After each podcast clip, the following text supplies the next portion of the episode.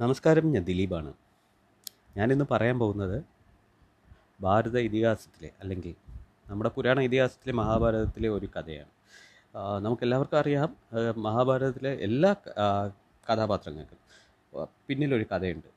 എല്ലാവർക്കും വളരെ ഇൻട്രസ്റ്റിംഗ് ആയ സ്റ്റോറീസ് ഉണ്ട്. നമുക്ക് എല്ലാവരും നമ്മൾ ആര് കേട്ടാലും കേട്ടിരുന്നു പോകുന്ന തരത്തിലുള്ള സ്റ്റോറി എന്നാൽ നമ്മൾ ആരും അധികം കേൾക്കാത്ത അല്ലെങ്കിൽ അധികം അറിഞ്ഞിട്ടില്ലാത്ത അറിയാൻ ശ്രമിക്കാതെ പോയ ഒരു കഥാപാത്രമാണ്. അധികം സസ്പെൻസ് ഒന്നും ഇടുന്നില്ല. മറ്റാരുമല്ല ഞാൻ പറയാൻ പോകുന്നത് കർണനെക്കുറിച്ചാണ്. നമ്മളെല്ലാവരും മറന്നുപോയ മറന്നുപോയ ഒരു ജീവിതം കർണനുണ്ട് അല്ലെങ്കിൽ അറിയാൻ ശ്രമിക്കാതെ പോയ ഒരു ജീവിതം സൂതപുത്രൻ കർണൻ. അതാണ് ഞാൻ ഇന്ന് ഈ സൂതപുത്രൻ കർണൻ എന്ന് പറയുമ്പോൾ ആ സൂതപുത്രൻ എന്ന വേർഡ് അടിവരയിട്ട് തന്നെ വെക്കണം. നിങ്ങളത് മനസ്സിൽ സൂക്ഷിച്ചോളൂ. കാരണം അതിലോട്ടാണ് ഞാൻ വരുന്നത്. അതാണ് കർണന്റെ ലൈഫിൽ ഒരു വലിയ ഇമ്പാക്റ്റ് ഉണ്ടാക്കിയ ഒരു സാധനം. സോ ജാതി ഇത് അന്നത്തെ കാലത്ത് വളരെയധികം ഉണ്ടായിരുന്നു. ജാതി അന്നത്തെ കാലത്ത് നമ്മൾ അറിഞ്ഞിടത്തോളം അന്നത്തെ കാലത്ത് ജാതി ഒരാളുടെ തൊഴിലിന്റെ വളരെ വളരെ ഇമ്പാക്റ്റ് ചെയ്തിരുന്ന ഒരു വസ്തുവാണ്. ഒരു ഇന്ന ജാതിക്കാർക്ക് ഇന്ന തൊഴിൽ എന്നുള്ള രീതിയിൽ അന്ന് കാറ്റഗറൈസ് ചെയ്ത് വെച്ചിരുന്നതായിട്ട് നമുക്ക് തോന്നുന്നു ഇത് കേൾക്കുമ്പോൾ.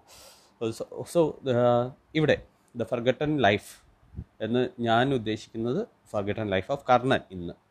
സോ അതിനു മുമ്പ് പറയട്ടെ ഞാനൊരു തികഞ്ഞ വിശ്വാസിയാണ്. സോ ഈ കഥ പറയുമ്പോൾ എവിടെയെങ്കിലും ആർക്കെങ്കിലും ദൈവം നിന്നയോ അങ്ങനെ എന്തെങ്കിലും തോന്നിയാൽ ക്ഷമിക്കണം. അത് അങ്ങനെയല്ല. ഒരുപക്ഷെ നിങ്ങളെല്ലാവരെയും കാട്ടിലും കൂടുതൽ ദൈവത്തിൽ വിശ്വസിക്കുന്ന ഒരാളാണ് ഞാൻ. ഇടയ്ക്കിടയ്ക്ക് എന്റെ വീടിനടുത്ത് എന്റെ വീടിനടുത്ത് ഒരു കൃഷ്ണൻ കോവിലുണ്ട്. അവിടെ ഇടയ്ക്കിടയ്ക്ക് പോകാറുള്ള ഒരാളാണ്. ഓരോ ഭഗവാന്മാരെയും ഓരോരുത്തരെയും ഓരോ തരത്തിലൊരു റിലേഷൻഷിപ്പിനകത്ത് നിർത്തി കാണുന്ന ഒരാളാണ് ഞാൻ.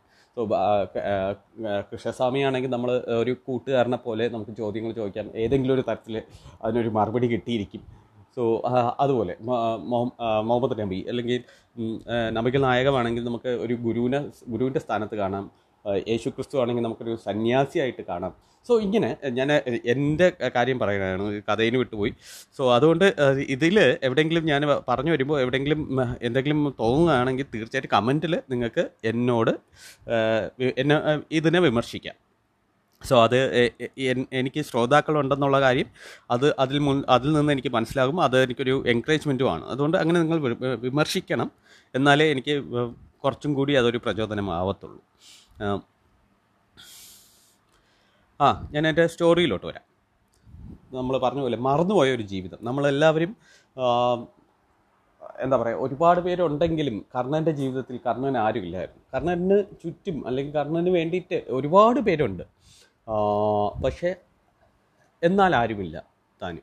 അങ്ങനത്തെ ഒരു ജീവിതമായിരുന്നു കർണന്റെ. കർണന്റേതല്ലാത്ത സ്വ- സ്വന്തമല്ലാത്ത എന്തോ ഒരു ആരുടെയോ തെറ്റിന് വേണ്ടിയിട്ട് ജീവിതം മൊത്തം അനുഭവിക്കേണ്ടി വന്ന ഒരു മഹാമനുഷ്യൻ പാവമാണ് കർണൻ. പക്ഷെ കർണനിലോട്ട് വരുന്നതിന് മുമ്പ് നിങ്ങൾ അറിഞ്ഞിരിക്കേണ്ട മറ്റൊരു കഥാപാത്രമുണ്ട്.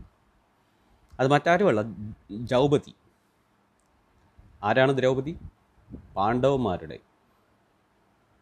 അഞ്ചു പേരുടെ ഭാര്യ പാഞ്ചാലി എന്നറിയപ്പെടുന്ന ദ്രൗപദി. ദ്രൗപദി. ആരാണ് ഈ ദ്രൗപദി?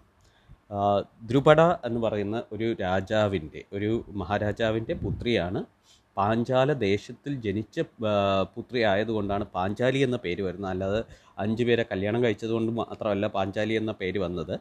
ഈ കഥയിലോട്ട് വരുമ്പോൾ നമ്മൾ ദ്രൗപദിയുടെ ജനം ജനനം അതെങ്ങനെയെന്ന് അറിയണം. ദ്രൗപദി ജനിക്കുന്നത് ഒരു യാഗത്തിൽ നിന്നാണ്. അതായത് ഒരു അഗ്നിയിൽ നിന്ന് ദ്രൗപദി ഉണ്ടാവുന്നു എന്നതാണ് പറയുന്നത്. ആ യാഗത്തിന് കാരണം ആരാണെന്ന് ചോദിച്ചു കഴിഞ്ഞാൽ ആ യാഗം എന്തുകൊണ്ടുണ്ടായെന്ന് ചോദിച്ചു കഴിഞ്ഞാൽ ദ്രോണാചാര്യർ നമ്മുടെ അർജുനനും ദുര്യോധനനും ഒക്കെ വന്ന് എല്ലാ അസ്ത്രശാസ്ത്ര വിദ്യകളെല്ലാം പഠിപ്പിച്ച് കൊടുത്തതിന് ശേഷം ഗുരുദക്ഷിണയായിട്ട് രണ്ടു പേരോടും ചോദിക്കുകയാണ് ഇങ്ങനെ പാഞ്ചാല ദേശത്തിന്റെ രാജാവുമായിട്ട് ഫൈറ്റ് ചെയ്ത് അതായത് യുദ്ധം ചെയ്ത് നിങ്ങൾ ഒരു പർട്ടിക്കുലർ പാഞ്ചാല ദേശത്തിന്റെ പകുതി ഭാഗം നിങ്ങൾ പിടിച്ചെടുക്കണം. അതിന് ആദ്യം പറഞ്ഞു വിടുന്നത് ദുര്യോധനനെയാണ്. ദുര്യോധനൻ ഓൾവേസ് സ്ട്രെങ്ത്തിൽ വിശ്വസിക്കുന്ന ആളായതുകൊണ്ട് തന്നെ ഒരു സൈന്യത്തോടു കൂടി പോവുകയാണ്. ദുര്യോധനൻ അവിടെ തോറ്റ് പിൻവാങ്ങി തിരിച്ചു വരുന്നു. പക്ഷേ ദുര്യോധനൻ എപ്പോഴും കൂടെ നിൽക്കുന്നവരെ വിട്ടുകൊടുക്കാത്ത ഒരു വ്യക്തിയായ ദുര്യോധനൻ ഒരിക്കലും തന്നെ സൈന്യത്തിന്റെ ലോസ് ഒരിക്കലും ഉണ്ടാവരുത്. അവരുടെ ജീവൻ രക്ഷിക്കണം എന്നൊക്കെ വിചാരിച്ചിട്ടാവാം ദുര്യോധനൻ തൻ ഒരു ഒരു വീരനാണ് ദുര്യോധനൻ. ദുര്യോധനൻ അത്ര പെട്ടെന്ന് ആർക്കും തോൽപ്പിക്കാൻ പറ്റത്തില്ല. അങ്ങനെയൊക്കെ ഉണ്ടെങ്കിൽ ദുര്യോധനൻ ഒറ്റയ്ക്ക് പോയാൽ ചിലപ്പോൾ ജയിക്കാനും പറ്റിയിരിക്കും. പക്ഷേ ദുര്യോധനൻ സൈന്യത്തോട് കൂടി പോയതുകൊണ്ട് തന്നെ ദുര്യോധനൻ തോറ്റ് പിൻവാങ്ങി തിരിച്ചു വരേണ്ടി വന്നു. സെയിം അതിനുശേഷം അടുത്ത ശിഷ്യനായ അർജുനനെ പറഞ്ഞയക്കുകയാണ്. അർജുനൻ അസ്ത്രശാസ്ത്രത്തിൽ വിദഗ്ധനുമാണ്. സോ അർജുനനെ പറഞ്ഞയക്കുമ്പോൾ അർജുനൻ ഒറ്റയ്ക്ക് പോവുകയാണ്. ഒറ്റയ്ക്ക് പോയി അവിടുത്തെ ഒരു വലിയ സൈന്യത്തിനോട് ചേർന്ന് തന്നെ ആൾറെഡി ദുര്യോധനൻ അവിടെ ഒരു വലിയ ലോസ് അവർക്ക് ഉണ്ടാക്കിയിട്ടുണ്ട്. സോ അതിന്റെ പിന്നാലെയാണ് അർ- അർജുനൻ പോകുന്നത്. അതും കൂടെ നമ്മൾ മനസ്സിലാക്കേണ്ടതുണ്ട് ഇവിടെ. സോ അങ്ങനെ അർജുനൻ പോകുമ്പോൾ അർജുനൻ അവിടെ പോയിട്ട് ഈ ദ്രുപട രാജാവിനെ ഡിഫീറ്റ് ചെയ്യുകയാണ് തോൽപ്പിക്കുകയാണ്. തോൽപ്പിച്ചതിന് ശേഷം പകുതി ദേശം ദ്രോണാചാര്യർക്ക് വേണ്ടി പിടിച്ചടക്കി ദ്രോണാചാര്യരുടെ ദ്രോണാചാ ദ്രോണാചാര്യരുടെ കയ്യിലേൽപ്പിക്കുകയാണ്. സോ ഇതിൽ ദ്രോണാചാര്യരുമായിട്ടൊരു കോപത്തിൽ നമ്മളെ ദ്രുപട രാജാവ് എന്ത് ചെയ്യുന്നു? അർജുനനെ വല്ലാതെ അങ്ങ് ഇഷ്ടപ്പെടുകയാണ് രാജാവിന്. കാരണം അർജുനൻ ഒറ്റയ്ക്ക് എന്നെ തോൽപ്പിക്കാൻ കഴിഞ്ഞല്ലോ. ഇത്രയും ഒരാൾക്ക് ഇത്രയും കഴിവുണ്ടാവോ എന്നുള്ള ഒരു ഇതിൽ വല്ലാതെ അങ്ങ് സ്നേഹിച്ചു പോവുകയാണ് രാജാവ്. സോ ആ രാജാവിന് ദ്രോണാചാര്യരോട് എങ്ങനെയെങ്കിലും ഒരു പകരം വീട്ടവും വേണം. എന്നാൽ അർജുനനെ സ്വന്തമാക്കുകയും വേണം. അങ്ങനെ ഒരു ഉദ്ദേശവുമുണ്ട്. സോ രാജാവ് ഇത് ഇന്നത്തെ കാലത്ത് പറയുകയാണെങ്കിൽ നമ്മൾ നയതന്ത്രം എന്നൊക്കെ പറയുമ്പോൾ ഒരു രാജതന്ത്രം അവിടെ അപ്പോൾ അവർക്ക് ഓരോ രാജാവിനും ഒരു സയന്റിസ്റ്റ് അല്ലെങ്കിൽ ഒരു ഡോക്ടേഴ്സിന്റെ ഒരു സെക്ഷൻ ആൾക്കാർ അല്ലെങ്കിൽ ഒരു ഡിപ്പാർട്ട്മെന്റ് അങ്ങനെയൊക്കെ ഉണ്ടാവും ഉണ്ടല്ലോ. അങ്ങനെയൊക്കെയാണല്ലോ നമ്മൾ പഠിക്കാറുള്ളത് വായിച്ചിട്ടുള്ളതൊക്കെ. സോ അങ്ങനെ അന്ന് യാഗം നടത്തുകയാണ്. രാജഗുരുവുമായിട്ടൊക്കെ ഡിസ്കസ് ചെയ്ത് യാഗം നടത്തി. യാഗത്തിൽ രാജാവിന് ഒരു പുത്രനും ഒരു പുത്രിയും ഉണ്ടാവുകയാണ്. ആ പുത്രിയാണ് നമ്മുടെ ദ്രൗപദി. ദ്രുപദൻ ദ്രുപട മഹാരാജാവിന്റെ മകൾ ദ്രൗപദി പാഞ്ചാല ദേശത്തിന്റെ മകൾ പാഞ്ചാലി. സോ ഈ ദ്രൗപദി ജനിക്കുമ്പോൾ തന്നെ അങ്ങ് കുഞ്ഞായിട്ടല്ല വളരുന്നത് കുഞ്ഞായിട്ടല്ല വരുന്നത്. യാഗത്തിൽ നിന്ന് തീയിൽ നിന്ന് ഒരു കൗമാര പ്ര- പ്രായക്കാരിയായ ദ്രൗപദിയാണ് ഉണ്ടാകുന്നത് സോ നിങ്ങൾക്ക് ആലോ അല്ലെങ്കിൽ എങ്ങനെ നമുക്ക് ഈ അർജുനനെ ഒരു കുഞ്ഞു കുട്ടിയെയാണോ അർജുനൻ കല്യാണം കഴിച്ചതെന്ന് തോന്നിപ്പോകും. അതുകൊണ്ടാണ് ഞാൻ അത് പറയുന്നത്. ഒരു കൗമാര പ്രായക്കാരിയായിട്ട് അല്ലെങ്കിൽ ഒരു ഇരുപത് വയസ്സ് സാങ്കല്പികമായിട്ടാണ് ഞാൻ പറയുന്നത്. ഒരു ഇരുപത് വയസ്സായിട്ടുള്ള ഒരു യുവതിയായിട്ടാണ് ദ്രൗപദി യാഗത്തിൽ നിന്ന് തീയിൽ നിന്ന് വരുന്നു. അഗ്നി പുത്രി എന്ന് വേണമെങ്കിലും പറയാം. സോ ഈ ദ്രൗപദി എന്തിനാ ഇങ്ങനെ ഇങ്ങനെ എന്താ പറയുക അഗ്നിയിൽ നിന്നുണ്ടാവുന്നു ജനിച്ച ഉടൻ തന്നെ. ഈ പറഞ്ഞ അർജുനൻ എത്രത്തോളം അശ അസ്ത്ര ശാസ്ത്രത്തിലെ വിദഗ്ധനോ അതുപോലെ തന്നെ യാഗം ചെയ്തത് തന്നെ എന്തിനാ? ദ്രോണാചാര്യരെ ഡിഫീറ്റ് ചെയ്യാൻ. സോ ആ പോയി പോയ ദേശം തിരിച്ചു പിടിക്കാൻ. അതിന് വേണ്ടിയിട്ട് ജനിച്ച ദ്രൗപദി എന്താ പറയുക അർജുനനെ പോലെ തന്നെ വളരെ ബോൾഡാണ് വളരെ വിദഗ്ധയാണ് ഈ പറഞ്ഞ ശാസ്ത്രങ്ങളിലും മറ്റും. സോ ദ്രൗപദി അങ്ങനെ ജനിച്ചു വരുന്നു. അങ്ങനെയുള്ള ദ്രൗപദി എന്തിനാ പഞ്ചപാണ്ഡവരെ അഞ്ച് പേരെ കല്യാണം കഴിച്ചു എന്ന് നിങ്ങൾ ആലോചിക്കുന്നുണ്ടാവും. അതിലോട്ട് ഞാൻ വരാം.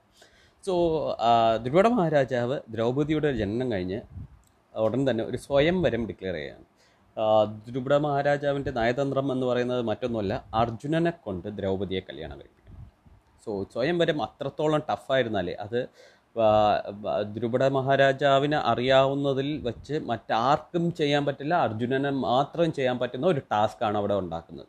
സോ അന്ന് ജീ ജീവിച്ചിരിപ്പുള്ള മറ്റാർക്കും ചെയ്യാൻ പറ്റാത്ത ഒരു ടാസ്ക് അത് മറ്റൊന്നുമല്ല ഒരു ഒരു മത്സ്യം മുകളിൽ സീലിങ്ങിൽ ഓടിക്കൊണ്ടിരിക്കും. ആ മത്സ്യത്തിന്റെ ഇമേജ് താഴെ വെള്ളത്തിൽ റിഫ്ലക്റ്റ് ആയിക്കൊണ്ടിരിക്കും.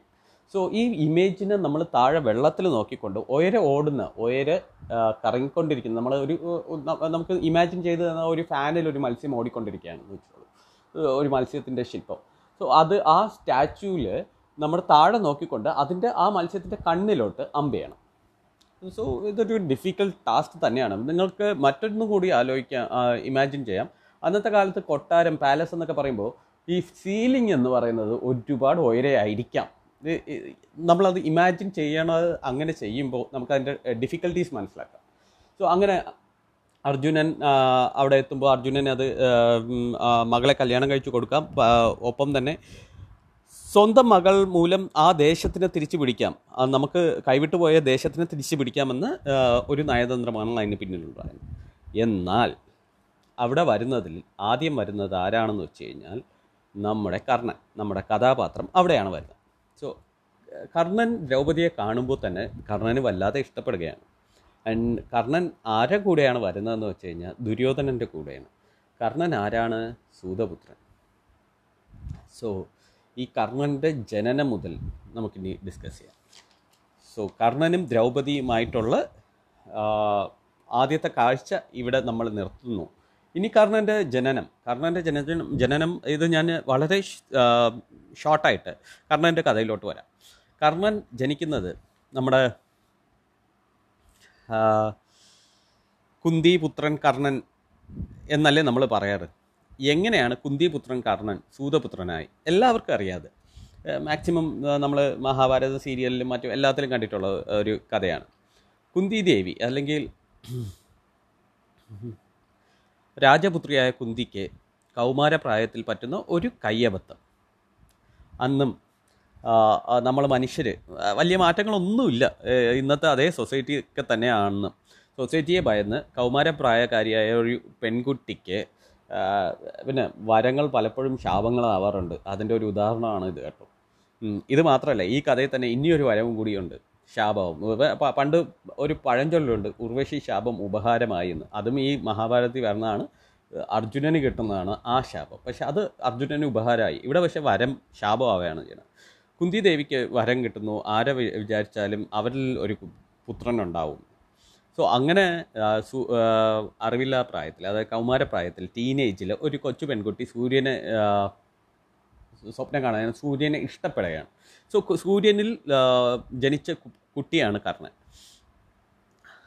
ബട്ട് കല്യാണം കഴിക്കാതെ ഒരു കൗമാര പ്രായക്കാരിയായ ഒരു പെണ്ണിന് ഒരു ഒരു കുട്ടി ഉണ്ടാവുകയാണെങ്കിൽ ആ കുട്ടിയെ എന്ത് വിളിക്കും നമ്മൾ?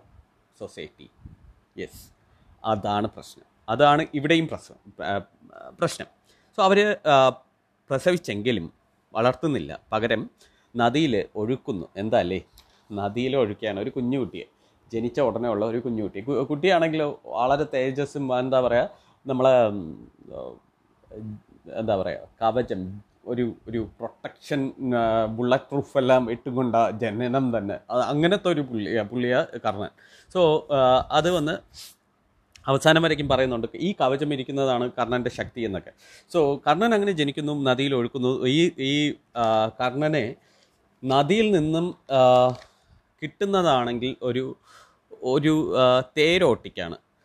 അതിരഥൻ എന്നാണ് ഈ പുള്ളിയുടെ പേര്. ഇതൊരു പാവപ്പെട്ട ഒരു തേരോട്ടിയാണ്. ഒരു താന്ന ജാതിക്കാരനാണ് അന്നത്തെ കാലത്ത് അതുകൊണ്ടാണ് കർണന് സൂതപുത്രൻ എന്ന് പറയുന്നത്. ഇത് ഇതൊരു പർട്ടിക്കുലർ ജാതിയെയാണ് അവർ സൂതപുത്രൻ എന്ന് പറഞ്ഞ് കളിയാക്കാൻ വേണ്ടി ഉദ്ദേശിക്കുന്നത്. സോ ഈ തേരോട്ടി ആരാണെന്ന് പറഞ്ഞാൽ ഈ തേരോട്ടി അത് ആയത് അതിരഥൻ എന്ന് പറയുന്ന അതിരഥന്റെ പിന്നിലും കഥകളുണ്ട് കേട്ടോ. ഞാൻ അത്രയും ഡീപ്പായിട്ട് പോകുന്നില്ല. എന്നാൽ അത് അത് നമ്മളെ വലിച്ചഴക്കുന്ന പോലെ ഇരിക്കും. സോ കർണനിലോട്ട് കർണനിലോട്ട് വരാം. കർണൻ ഇങ്ങനെ അതിരഥന്റെ കയ്യിൽ ചെന്ന് എത്തിപ്പെടുന്നു. അതിരഥന്റെ ഭാര്യയുടെ പേര് രാധയാണ്. സോ ഇവർ കർണനെ അഡോപ്റ്റ് ചെയ്ത് വളർത്തുകയാണ്.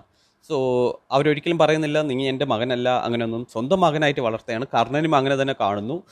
നല്ല കുട്ടിയായി വളരുന്നു. കർണൻ എത്തിപ്പെട്ടതിന് ശേഷം അതിരഥന് മറ്റൊരു കുട്ടി ഉണ്ടാവുന്നു. സോ അതും ഒരു ആൺകുട്ടിയാണ്. കർണന്റെ അനിയനായിട്ട് തന്നെ ആ, കുട്ടിയും വളരുന്നു.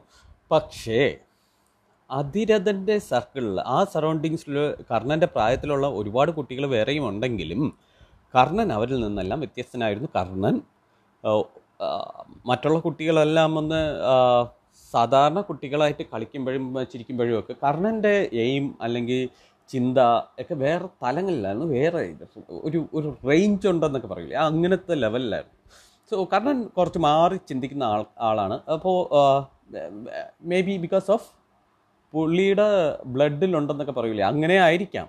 പക്ഷേ എന്തായിരുന്നാലും കർണൻ എങ്ങനെങ്കിലും ഒക്കെ ഈ അസ്ത്രശാസ്ത്രവും ഇതൊക്കെ പഠിക്കണം എന്നുള്ള ഒരു വല്ലാത്ത ഒരു ക്യൂരിയോസിറ്റി കർണനിൽ കുഞ്ഞു പ്രായത്തിലേ ഉണ്ടായിരുന്നു. സോ കർണൻ വന്ന് ദ്രോണാചാര്യരെ അന്നത്തെ ഒരു ബെസ്റ്റ് ഇന്നത്തെ കാലത്ത് നമ്മൾ പറയില്ലേ ബി സ്കൂളൊന്നും അങ്ങനെ അതേപോലെ അന്നത്തെ ഒരു ബെസ്റ്റ് സ്കൂളിലോട്ടാണ് പോകുന്നത്.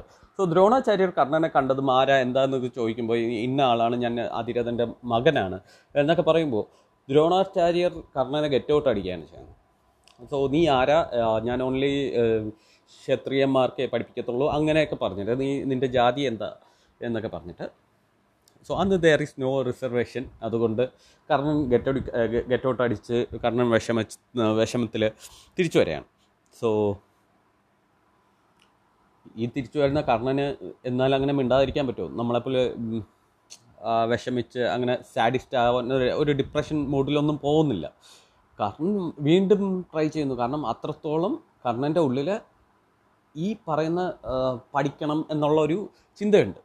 സോ വിട്ടുകൊടുക്കാനോ ഒന്നിനും തയ്യാറല്ല. എന്തായാലും ഞാൻ പഠിച്ചേ തീരുള്ളൂ എന്നുള്ള ഒരു മട്ടിൽ കർണൻ മറ്റൊരു ഗുരുവിനെ അപ്രോച്ച് ചെയ്യുന്നു. അതാണ് നമ്മളെ പരശുരാമൻ. പരശുരാമൻ നിങ്ങളെല്ലാവർക്കും അറിയാം നിങ്ങൾ നമ്മളെല്ലാം കേട്ടിട്ടുള്ള ഒരു കഥയാണ് മഴുകറിഞ്ഞു കേരളം ഉണ്ടായെന്ന്. സോ പരശുരാമൻ ഒരു ഒരു ബാക്ക്ഗ്രൗണ്ട് സ്റ്റോറിയുണ്ട് പരശുരാമന് ക്ഷത്രിയന്മാരെ ഇഷ്ടമല്ല. ദ്രോണാചാര്യർ ക്ഷത്രിയന്മാരെ മാത്രം പഠിപ്പിക്കുമെങ്കിൽ പരശുരാമൻ ക്ഷത്രിയന്മാരെ മാത്രം പഠിപ്പിക്കത്തില്ല. പകരം പരശുരാമൻ ബ്രാഹ്മണരെ പഠിപ്പിക്കത്തുള്ളൂ. സോ അങ്ങനെ അപ്പോൾ പരശുരാമൻ കർണനെ കാണുമ്പോൾ കർണൻ എന്താ ഏതാന്ന് കേൾക്കുമ്പോൾ കർണൻ അറിയാം? അവിടെ ചെയ്ത തെറ്റ്. ആ ഇന്റർവ്യൂവിൽ ഞാൻ ഇങ്ങനെ പറഞ്ഞു. അപ്പോൾ ഈ ഇന്റർവ്യൂവിൽ ഞാൻ ഇത് പറയുകയാണെങ്കിൽ എന്താവും? സോ ഈ ഇന്റർവ്യൂവിന് വരുന്നതിന് മുമ്പ് ഗുരുവിന്റെ ബാക്ക്ഗ്രൗണ്ട് നമ്മളൊന്ന് എടുത്തിട്ട് പോകണമെന്ന് ഉള്ള ഇതിൽ പ്രിപ്പയർ ചെയ്തിട്ട് പോയിട്ടായിരിക്കാം. പുള്ളി പറയാണ് ഞാൻ ക്ഷത്രിയനും അല്ല. ഞാനൊരു ബ്രാഹ്മൻ ബ്രാഹ്മണനാണ്. കാരണം ഈ ഗുരുവിന് അതാണ് വേണ്ടതെന്നറിയാം അതുകൊണ്ട് അങ്ങനെ പറയുന്നു. അഡ്മിഷൻ ഓക്കെ ആവുന്നു. നമ്മളെ പരശുരാമൻ കർണനെ പഠിപ്പിക്കുന്നു. ഒരു ഘട്ടത്തിൽ പരശുരാമന് തോന്നുന്നു എന്റെ ശിഷ്യൻ എന്നെക്കാളിലും മുകളിൽ പോയി. അത് പരശുരാമൻ കർണനോട് തന്നെ പറയുന്നു നീ എനിക്ക് എന്തൊക്കെ അറിയാവോ അതൊക്കെ നീ തികഞ്ഞു പഠിച്ചിരിക്കുന്നു. അതിൽ ബ്രഹ്മാസ്ത്രം മുതൽ അങ്ങനെ എല്ലാം നിനക്ക് ഞാൻ പറഞ്ഞു തന്നിരിക്കുന്നു. എന്ന് എന്ന് വരയ്ക്കും പറയുന്ന ഒരു സാഹചര്യം ഉണ്ടാകുന്നു അങ്ങനെ ഇരിക്കെ അരിമ ശിഷ്യനാണ് ശിഷ്യനെ ഭയങ്കര ഇഷ്ടമാണ് പരശുരാമന്. അങ്ങനെ ഇരിക്കെ ഒരു ദിവസം പരശുരാമൻ കർണന്റെ മടിയിൽ കർണന്റെ കൈകളിൽ കിടന്ന് ഉറങ്ങുന്നു. അപ്പോൾ ഉറങ്ങുന്ന സമയത്ത് ഒരു തേൾ വന്ന് കർണന്റെ തുടയിൽ കടിക്കുന്നു. ഏഹ്, നമ്മളിൽ പലരും ഗുരുവായാലും ആരായാലും ഒരു തേൾ കടിക്കുകയാണെങ്കിൽ നോക്കിയിട്ടിരിക്കില്ല ഉറങ്ങുന്ന ഗുരുവിനെ തട്ടി ഉണർത്തിയിട്ടായാലും തേളിനെ മാറ്റി തള്ളും. എന്നാൽ കർണൻ അങ്ങനെ അത്തരക്കാരനല്ല എന്ന് അതുമാത്രമല്ല കർണൻ കുറച്ചുകൂടെ ബോൾഡാണ് കുറച്ചുകൂടെ വേദന സഹിക്കാനും മറ്റും നല്ലതുപോലെ അറിയാമെന്നുള്ളതാണ് സോ കർണൻ എന്ത് ചെയ്തു? പരശുരാമൻ ഉറങ്ങുകയല്ലേ ഗുരു ഉറങ്ങുകയാണ് ഉറങ്ങട്ടെ. നമുക്ക് ഗുരുവിനെ ഡിസ്റ്റർബ് ചെയ്യണ്ട എന്ന് പറഞ്ഞ് തേളിന്റെ കടിയുടെ വേദന സഹിച്ച് പിടിച്ച് അങ്ങനെ ഇരിക്കുകയാണ്. സോ പരശുരാമൻ ഉണർന്ന് നോക്കുമ്പോൾ തേൾ കടിച്ചുകൊണ്ടിരിക്കുന്നു ചോര വരുന്നു കർണൻ വലിയ ഇമ്പാക്റ്റ് ഒന്നും ഇല്ലാതെ അങ്ങനെ ആ കടിയും സഹിച്ച് അങ്ങനെ ഇരിക്കുകയാണ്. സോ എന്തിനാ നീ ഇങ്ങനെ ഇരിക്കുന്നത് എന്ന് കേൾക്കുമ്പോൾ കർണൻ പറയുന്നു അങ്ങയുടെ ഉറക്കത്തിന് ഞാൻ ഡിസ്റ്റർബ് ചെയ്യാൻ ഉദ്ദേശിച്ചില്ല എന്ന്. സോ അങ്ങനെ പറയുമ്പോൾ പരശുരാമനെ പിടികിട്ടുന്നു ഏതൊരു സാധാരണക്കാരന് ഇങ്ങനെ ഒരിക്കലും ചെയ്യാൻ പറ്റില്ല. നീ ഒരു ക്ഷത്രിയനാണ് എന്ന് പറഞ്ഞിട്ട്. ഉടനെ തന്നെ പുള്ളിക്ക് ദേഷ്യം വന്നാൽ ഉടനെ ശപിക്കുകയാണല്ലോ. സോ ആ ഉടനെ ശപിക്കുകയാണ്. നീ നീ എന്നിൽ നിന്ന് പഠിച്ച ബ്രഹ്മാസ്ത്രവും മറ്റും നിനക്ക് എന്ന് എപ്പോൾ ഏറ്റവും കൂടുതൽ അതിന്റെ ആവശ്യം വരുന്നുവോ അന്ന് നീ അത് ഉപയോഗിക്കാൻ മറന്നു. പിന്നെ പഠിപ്പിച്ച് കാര്യമുണ്ടോ? ആവശ്യം വരുമ്പോൾ മറന്നു പോകുന്നു ശപിച്ചു കഴിഞ്ഞാൽ പിന്നെ പഠിപ്പിച്ചിട്ട് എന്താ കാര്യമല്ലേ ആ എന്തായാലും പുള്ളിക്ക് അവിടെ ഒരു അടി ഈ അടി അവിടെ അവിടെ കിട്ടിക്കൊണ്ടിരിക്കുകയാണ്. ഈ പഠിത്തമൊക്കെ കഴിഞ്ഞു. അസ്തിനപുരത്ത് പോയാണ്. അസ്തിനപുരം എവിടെ ആരുടെ സ്ഥലമാണ് അതെ നമ്മുടെ പാണ്ഡവരും കൗരവരും അവരുടെയൊക്കെ ജന്മസ്ഥലം പോലത്തെ ഒരു സ്ഥലം. അസ്തിനപുരം കൊട്ടാരത്തിൽ എന്തോ ഒരു വിശേഷം. എന്താണെന്നറിയില്ല. അവിടെ ഭയങ്കര സെലിബ്രേഷൻസ് സോ ആ സെലിബ്രേഷൻ നടക്കുമ്പോൾ കർണൻ അവിടെ ആ സെലിബ്രേഷനിൽ ഒരു കാര്യമില്ലാതെ നമ്മളിങ്ങനെ ഒരു കാഴ്ചക്കാരനായിട്ട് പോയി നിൽക്കുകയാണ്. സോ അപ്പോൾ ദ്രോണാചാര്യർ അർജുനനെ വച്ചിട്ട് ഒരു വെല്ലുവിളി നടത്തുകയാണ്. അർജുനനെ തോൽപ്പിക്കാൻ വില്ലുവിദ്യയിൽ അമ്പ് ചെയ്ത് അല്ലെ അല്ലെങ്കിൽ ഈ അസ്ത്രവിദ്യയിൽ അർജുനനെ തോൽപ്പിക്കാൻ ആരൊക്കെങ്കിലും കഴിയുമോ അർജുനൻ അത്രയ്ക്ക് കേമനാണ് ഈ പർട്ടിക്കുലർ സബ്ജക്റ്റിൽ എന്ന് പറഞ്ഞ് വെല്ലുവിളിക്കുകയാണ് എല്ലാവരെയും. കൗരവർ കൗരവരിൽ പലരും അർജുനന്റെ അടുത്ത് തോറ്റു പോവുകയാണ് ഈവൻ ഏറ്റവും മൂത്ത ആളായ നമ്മുടെ ദുര്യോധനൻ അടക്കം. സോ അങ്ങനെ ഇരിക്കെ കർണൻ ഇത് കർ- കണ്ടുകൊണ്ട് വന്ന് കർണന് അർജുനൻ ആരാണെന്ന് പോലും അറിയില്ല. ദുര്യോധനൻ ആരാണെന്ന് പോലും അറിയില്ല. മറിച്ച് അവിടെയും ഇങ്ങോട്ട് കർണൻ ആരാണെന്ന് ആർക്കും അറിയില്ല. പക്ഷേ കർണൻ അറിയാവുന്ന ഒരാളുണ്ട്. ദ്രോണാചാര്യർ. പുള്ളി ഗെറ്റൗട്ട് അടിച്ചത് പുള്ളി മറന്നാലും കർണന് മറക്കാൻ പറ്റില്ല. കാരണം അത്രയും ആഗ്രഹത്തോടു കൂടി പോയതാണ്.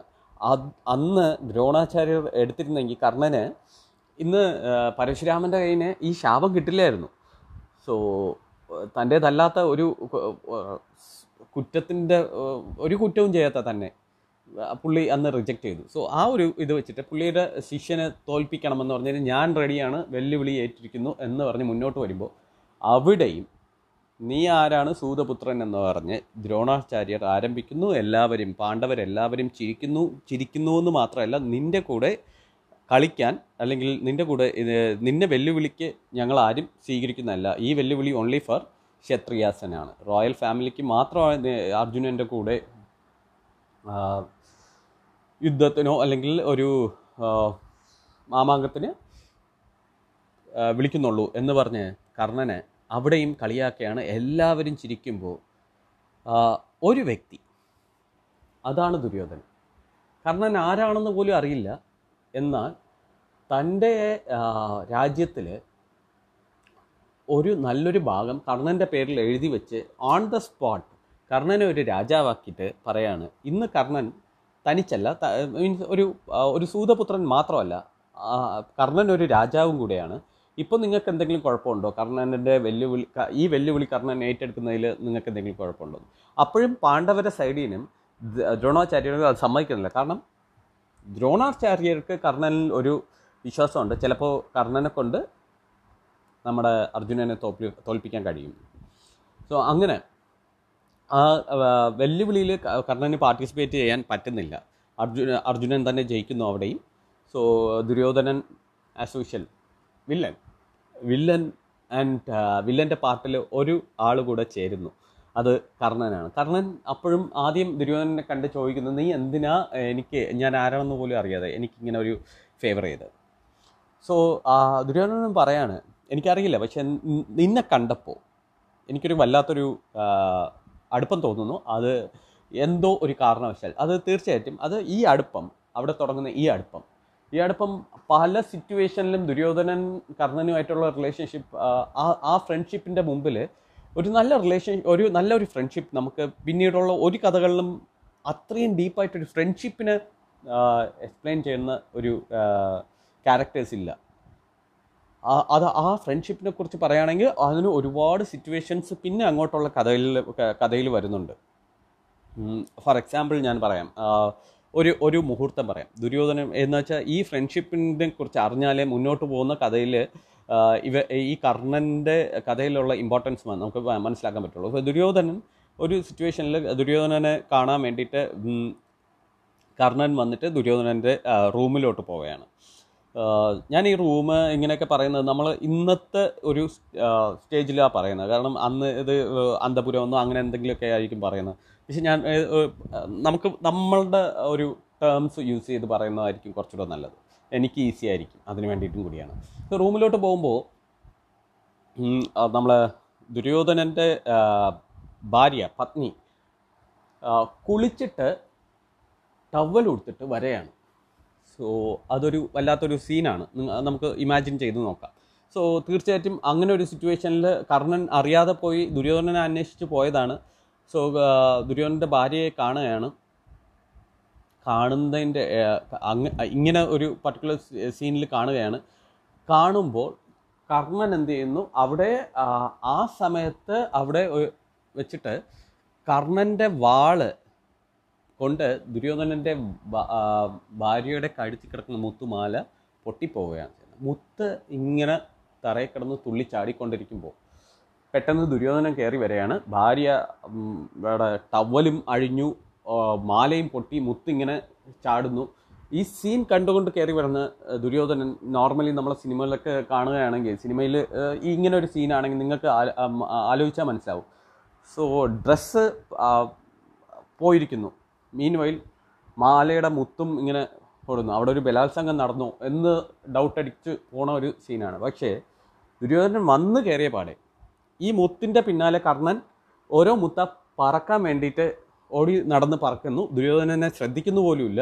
അയ്യോ sorry I take care this മുത്തുക്കൾ എന്ന് പറഞ്ഞ് കർണൻ ആ, മുത്ത് പറക്കാൻ വേണ്ടിയിട്ട് ആ, ചാടിക്കൊണ്ടിരിക്കുന്ന മുത്തിന്റെ പിന്നാലെ കർണൻ ഓടിക്കൊണ്ടിരിക്കുന്നു. സോ അങ്ങനെ ഇപ്പോൾ ദുര്യോധനൻ കയറി വന്ന് ദുര്യോധനം കയറി വന്ന് ഭാര്യയ്ക്ക് ചെകിട്ടത്തൊരു അടിയാ കൊടുക്കും. അടി കൊടുത്തിട്ട് ചോദിക്കുന്നത് എന്താണെന്ന് അറിയും? അപ്പോഴ ഈ ശബ്ദം കേട്ട് കർണൻ തിരിഞ്ഞു നോക്കുമ്പോൾ ദുര്യോധനൻ ചോദിക്കുകയാണ് എന്റെ ആത്മാർത്ഥ സുഹൃത്തിനെ കൊണ്ട് നീ മുത്തു പറപ്പിക്കുന്നു. എന്താ അല്ലേ? എന്തൊരു വിശ്വാസം? അല്ലെങ്കിൽ എന്താ ആ ഫ്രണ്ട്ഷിപ്പ് സോ ഈ ഒരു സിറ്റുവേഷൻ വെച്ചിട്ട് ഇവരുടെ ഫ്രണ്ട്ഷിപ്പ് എന്താണെന്ന് നമുക്ക് മനസ്സിലാക്കാം. ഇനി നമുക്ക് വീണ്ടും കർണന്റെ കഥയിലോട്ട്. സോ അങ്ങനെ കർണൻ ദുര്യോധനന്റെ ആത്മമിത്ര മിത്രമായി ഓൺ ദ സ്പോട്ട് വെച്ചിട്ട്. അതിന് ഇനിയൊരു കാരണമുണ്ട്. ഓൺ ദ സ്പോട്ട് എന്ന് ഞാൻ പറയുമ്പോൾ ആ ഒരു പർട്ടിക്കുലർ ഇൻസ്റ്റന്റിൽ തന്നെ കർണൻ എങ്ങനെയാണ് അത്രയും ഡീപ്പായിട്ടുള്ള ഒരു ഫ്രണ്ട്ഷിപ്പ് ഉണ്ടാവുക എന്നൊക്കെ നിങ്ങൾക്ക് തോന്നാം. കാരണമുണ്ട്. കാരണം ജീവിതത്തിൽ അന്നേ വരെ സൂതപുത്രൻ സൂതപുത്രൻ സൂതപുത്രൻ എല്ലായിടത്തും റിജക്റ്റായ ഒരു വ്യക്തി എല്ലായിടത്തും ഇൻസൾട്ട് ആയ ഒരു വ്യക്തി. പെട്ടെന്ന് ഒരാൾ ഒരു നിമിഷം കൊണ്ട് ആരാണ് എന്താണ് ഏതാണ് ഒന്നും അറിയാതെ തന്റെ കഴിവിലോ എന്തോ ഒന്നിൽ ഇൻസ്പയർഡ് ആയിട്ട് തനിക്ക് വേണ്ടിയിട്ട് ഒരു ഒരു രാജ്യം തന്നെ ഉണ്ടാക്കി അതിന്റെ രാജാവാക്കി തരികയാണെന്ന് വെച്ചാൽ ആരായാലും ആ വ്യക്തിക്ക് വേണ്ടിയിട്ട് മരിക്കാൻ ഞാൻ റെഡിയായി നിൽക്കില്ലേ അപ്പോൾ കർണൻ ദുര്യോധന്റെ അടുത്ത് ചോദിക്കുകയാണ് ഇങ്ങനെ എന്നെ രാജാവാക്കി നിനക്ക് വേണ്ടിയിട്ട് ഞാൻ എന്താ പകരം ചെയ്യേണ്ടത്? എന്താണ് നീ എന്നിൽ നിന്ന് പ്രതീക്ഷിക്കുന്നത്? അപ്പോൾ ദുര്യോധൻ സിമ്പിളാണ് പറയുകയാണ് എനിക്ക് വേറെ ഒന്നും വേണ്ട. നിന്റെ ആത്മാർത്ഥമായ ഫ്രണ്ട്ഷിപ്പാണ് എനിക്ക് വേണ്ടത്. സോ ഇതിന് ദുര്യോധനന്റെ കണ്ണിങ്നെസ് ആണ്. ഒരു നല്ല രാജാവാണ് ദുര്യോധനൻ. നല്ലൊരു എന്താ രാജതന്ത്രം എന്നൊക്കെ വേണമെങ്കിൽ പറയാം. പക്ഷേ അത് അങ്ങനെ അതിനെ എക്സ്പ്ലെയിൻ ചെയ്യുമെങ്കിലും ആ ഒരിക്കലും പിന്നീടുള്ള കഥകളിൽ ഒരിക്കലും കർണനെ ദുര്യോധനൻ യൂസ് ചെയ്യാൻ ശ്രമിച്ചതായിട്ട് എങ്ങും പറയുന്നില്ല. അവരുടെ ഫ്രണ്ട്ഷിപ്പ് ഒന്നിനൊന്നിന് ഡെവലപ്പായിക്കൊണ്ടായിരുന്നു സോ ഒരിടത്തും കർണനെ ദുര്യോധനൻ വിട്ടുകൊടുത്തിട്ടുമില്ല സോ അങ്ങനെ ഇരിക്കുകയാണ് നമ്മുടെ ഈ സ്വയംവരം വരുന്നത്. സ്വയംവരം വരുമ്പോൾ കർണൻ ദുര്യോധനൻ ഇവരെല്ലാവരും പോകാൻ ഉദ്ദേശിക്കുകയാണ്. ദുര്യോധനനും അറിയാം പാഞ്ചാലി ദുര്യോധനൻ നേരത്തെ തന്നെ പാഞ്ചാലിയെക്കുറിച്ച് ദുര്യോധനൻ അറിയാം. കാരണം ദുര്യോധനൻ അവിടെ പോയി തോറ്റ് പിൻവാങ്ങി വന്ന ആളാണ്. പാഞ്ചാലിയെ കല്യാണം കഴിക്കണമെന്നൊരു ഉദ്ദേശം ദുര്യോധനനുമുണ്ട്. എന്നാൽ കർണൻ പാഞ്ചാലിയെ കണ്ടിട്ട് കർണനെ കൂടെ വിളിച്ചുകൊണ്ട് പോകുന്നത് ദുര്യോധനയാണ് കർണൻ പോകണം എന്നൊന്നും ഉദ്ദേശിക്കുന്ന ആളല്ല. സോ കർണന് കൂടെ വിളിച്ചുകൊണ്ട് പോയാണ്. കർണൻ ഓൾറെഡി മാരീഡ് ആണ്. ഓൾറെഡി കർണന് വൃഷാല എന്നൊരു പത്നിയുണ്ട്. അല്ലെങ്കിൽ പത്മാവതി എന്നും പേരുള്ള ഒരു അതായത് രണ്ടും ഒരാളാണ്. സോ ഇങ്ങനെ രണ്ട് പേരിൽ അറിയപ്പെടുന്ന ഒരു പത്നിയുണ്ട്. ഈ പത്മാവതി പത്മാവതിയെക്കുറിച്ച് ഞാൻ പിന്നീട് പറയാം. അന്നത്തെ കാലത്ത് ഈ പറഞ്ഞ സെക്കൻഡ് മാരേജ് ഒന്നും ഒരു വലിയ വിഷയമല്ല. സോ കർണൻ ഒരു രാജാവാണ്. രാജാവായി ഓൾറെഡി സ്വന്തം സുഹൃത്ത് നിർബന്ധിച്ച് ഇങ്ങനെ ഒരു സ്വയംവരം നടക്കുകയാണ്. അളിയവാ പോവാ എന്ന് പറഞ്ഞ് രണ്ടുപേരായിട്ട് പോവുകയാണ്. സോ അവിടെ പോകുമ്പോൾ കർണൻ അവിടെ പോകുന്നു ദ്രൗപതിയെ കാണുന്നു. സോ ദ്രൗപതിയുടെ എന്താ പറയുക ആ ഒരു സൗന്ദര്യം. അത് കണ്ട് കർണൻ അളിയ കെട്ടിയായി ഇവളെ കെട്ടണം. എനിക്ക് അവളെ വല്ലാതെ അങ്ങ് ഇഷ്ടപ്പെട്ടു എന്ന് ദുര്യോധനന്റെ അടുത്ത് പറയുകയാണ് so Duryodhanan on the spot okay എന്റെ കൂട്ടുകാരൻ ഇഷ്ടപ്പെട്ടു. ഇനി നമുക്കിവിടെ വേണ്ട. അവൻ തന്നെ കെട്ടണം. അവന് വേണ്ടിയിട്ട് നമ്മൾ വിട്ടുകൊടുക്കും നമ്മളിതിൽ പാർട്ടിസിപ്പേറ്റ് ചെയ്യാനുള്ള കാരണം അവന് വേണ്ടിയിട്ടാണിത്. ദുര്യോധനൻ അത്രയ്ക്ക് എന്തും വിട്ടുകൊടുക്കാൻ റെഡിയാണ് കർണന് വേണ്ടിയിട്ട്? അത്രയ്ക്കൊരു നല്ല കൂട്ടുകാരനായിരുന്നു. സോ ദുര്യോധനൻ കർണനെ ദുര്യോധന ഉറപ്പുണ്ട്. വേറെ ആർക്കും കിട്ടാൻ സാധ്യമല്ല. ഈവൻ അർജുനനായിരുന്നാലും ശരി ആരായിരുന്നാലും ശരി ആർക്കും കിട്ടത്തില്ല. ഉറപ്പാണ് കർണന് തന്നെ ഉറപ്പാണ് എന്നുള്ളത് ദുര്യോധനൻ ഫിക്സ് ചെയ്തു. ഹാപ്പിലി രണ്ടുപേരും പോവുകയാണ്. പക്ഷേ പാഞ്ചാലി ആരാണെന്ന് ഇനിയൊരു വശത്ത് പാഞ്ചാലിയുടെ കസിനാണ് നമ്മുടെ ഭഗവാൻ ശ്രീകൃഷ്ണൻ. ഒയരെ നിന്നും കൊണ്ട് ശ്രീകൃഷ്ണനും പാഞ്ചാലിയും ഒക്കെ കൂടി കൊണ്ട് കർണനും ദുര്യോധനനും വരുന്നതൊക്കെ നോക്കിക്കൊണ്ടൊക്കെ ഇരിക്കുകയാണ്. ഇവരൊക്കെ അങ്ങനെ സംസാരിച്ച് കളിച്ചിരിച്ചിരിക്കുന്ന ആ ഒരു സമയത്ത് കർണൻ പാഞ്ചാലിയെ നോക്കുന്നു. നേരത്തെ പാഞ്ചാലിയും കർണനെ കണ്ടു. ഈ ഈ പറയുന്ന സ്വയംവരം പാർട്ടിസിപ്പേറ്റ് ചെയ്യുന്നതിന് മുമ്പ്. പക്ഷേ പാഞ്ചാലി അല്ലെങ്കിൽ ദ്രൗപതിയുടെ അച്ഛൻ ദ്രുപട മഹാരാജാവിന് ഒരു ഉദ്ദേശമുണ്ട് അർജുനൻ. അർജുനനാണ് ടാർഗറ്റ് ഇതിന്റെ ഇടയിൽ കർണനെ ഇവരാരും പ്രതീക്ഷിച്ചതേയല്ല. സോ ഇവിടെ കർണൻ കയറി വരുമ്പോൾ പാഞ്ചാലിയെ നോക്കി പാഞ്ചാലി നോക്കുന്നു. കർണനെ ഇഷ്ടപ്പെടുന്നത് പോലെയാണ് പാഞ്ചാലി നോക്കുന്നത്. കർണനും വിചാരിക്കുന്നു എനിക്ക് വേണം എന്നുള്ള കാര്യം. പക്ഷേ അടുത്ത നിമിഷം തന്നെ പാഞ്ചാലി കർണനെ വീണ്ടും സൂതപുത്രൻ എന്ന് പറഞ്ഞ് അല്ലെങ്കിൽ ഒരു തെരുവ് നായ ഒരു തെരുവുതണ്ടി എന്നൊക്കെ പറഞ്ഞ് അങ്ങറ്റം അധിക്ഷേപിക്കുകയാണ് ചെയ്യുന്നത്. ഇൻസൾട്ട് ചെയ്യാണ്. പക്ഷേ ഇത് ഈ താൻ സ്നേഹിച്ച അല്ലെങ്കിൽ തനിക്ക് ഇഷ്ടപ്പെട്ട ഒരു പെണ്ണ് അത്രയും സൗന്ദര്യമുള്ള ഒരു പെണ്ണ് ആ- പെണ്ണിന്റെ വായിന് ഇങ്ങനെ നമുക്കെതിരെ ഒരു ഇൻസൾട്ട് ഉണ്ടാവും എന്ന് ഒരിക്കലും കർണൻ പ്രതീക്ഷിച്ചതല്ല. പ്രതീക്ഷിക്കാതെ ഇങ്ങനൊരു സംഭവം കേൾക്കുമ്പോൾ അത് വല്ലാത്തൊരു വല്ലാത്തൊരു അവസ്ഥയിലോട്ട് കർണനെ മാറി. ഇത്രയും റിജക്ഷൻസ് ഒക്കെ ലൈഫിലുണ്ടായ ഒരാൾ അപ്പോൾ ഒന്നും ഡിപ്രഷൻ ആയില്ല. പക്ഷെ ഇത് കേട്ട് കർണൻ ആകെ അങ്ങ് ഇല്ലാണ്ടായിപ്പോയി എന്ന് വേണമെങ്കിൽ പറയാം. പക്ഷേ പക്ഷെ സുഹൃത്ത് കൂടെയുണ്ട് അപ്പോഴും. ഏറ്റവും വലിയ ബലം അതല്ലേ. നമുക്ക് അങ്ങനത്തെ സമയത്തല്ലേ സുഹൃത്തിന്റെ ഏറ്റവും വലിയ ആവശ്യം. സോ കർണൻ ഡിപ്രഷൻ ആവാതെ ഇരിക്കാൻ വേണ്ടിയിട്ട് അവിടെ നമ്മുടെ ദുര്യോധനൻ എന്റർ ആവുകയാണ് നീ ലൈഫിൽ മിസ് ചെയ്യണ ഏറ്റവും നല്ല ആളായിരിക്കും കർണൻ. നിനക്ക് കർണൻ അല്ലെങ്കിൽ പിന്നെ വേറെ ആരെ ആയിരിക്കും ഇത്രയും നല്ലൊരു വ്യക്തിയെ നിനക്ക് വേറെ എവിടെയും കിട്ടത്തില്ല. അതാണ് ഇതാണെന്ന് പറഞ്ഞ് പാഞ്ചാലിയെ കുറേ അല്ലെങ്കിൽ ദ്രൗപതിയെ ദ്രൗപതിയുടെ നാട്ടിൽ ദ്രൗപതിയുടെ കൊട്ടാരത്തിൽ ചെന്ന് ദ്രൗപതിയെ ഒരുപാട് ചീത്ത വിളിക്കാൻ അതിന് ദുര്യോധനൻ മാത്രമേ ധൈര്യം ഉണ്ടാവുള്ളൂ. സോ അങ്ങനെ ദുര്യോധനൻ ഒരുപാട് ചീത്ത വിളിക്കുന്നു. ചീത്ത വിളിച്ചിട്ട് "ഉം, അളിയ വാ പോ നമുക്കിവിടെ നിൽക്കണ്ട എന്ന് പറഞ്ഞ് അങ്ങ് വരെയാണ്. അപ്പോൾ വരുമ്പോഴും കർണൻ ദ്രൗപതിയെ നോക്കിയിട്ട് ഇവൾ എന്തിനായിരിക്കും നമ്മളെ ഇങ്ങനെയൊക്കെ പറയാൻ? നമ്മൾ ഇവളെ ആദ്യമായിട്ട് കാണുകയാണ്. നമ്മൾ നമ്മൾ വേറെ ഒന്നും ഞാൻ ചെയ്തിട്ടില്ല. എന്റെ തെറ്റെന്താണെന്ന് പോലും മനസ്സിലാവാതെ കാരണം ഒരു പക്ഷേ ഇത് ഇത് ഒരു വലിയ തെറ്റായിരിക്കുമോ ഈ ഈ ജാതിയിൽ ഇങ്ങനെ പിറന്നു പോയത് എന്ന് സങ്കടത്തോടു കൂടി തിരിച്ച് ഇങ്ങോട്ട് വരെയാണ്. ദുര്യോധനന്റെ കൂടെ തിരിച്ചു വരെയാണ്. സോ അത് കഴിഞ്ഞ് ഒരുപാട് സന്ദർഭങ്ങളിൽ അത് കഴിഞ്ഞ് അവിടെ സ്വയംവരം നടക്കുന്നു. അർജുനൻ കല്യാണം കഴിക്കുന്നു. പാഞ്ചാലി എങ്ങനെയാണ് പാഞ്ചാലി? അതായത് അഞ്ചു പേർക്കും ഭാര്യയായി. അതൊരു ചോദ്യമല്ലേ? എന്താ ഇത്രയും ഒരു ഒരു രാജ്യത്തിന്റെ മകളാണ്. അങ്ങനെ എല്ലാം ആയിട്ടും എന്തിന് അഞ്ച് പേരെ കല്യാണം കഴിച്ചു? അത് പാഞ്ചാലിയുടെ ഇഷ്ടത്തോടു കൂടിയായിരുന്നു. അതും നോക്കാം. അതിന് പിന്നിലും ഒരു കഥയുണ്ട്. കാരണം പാഞ്ചാലി ഒരു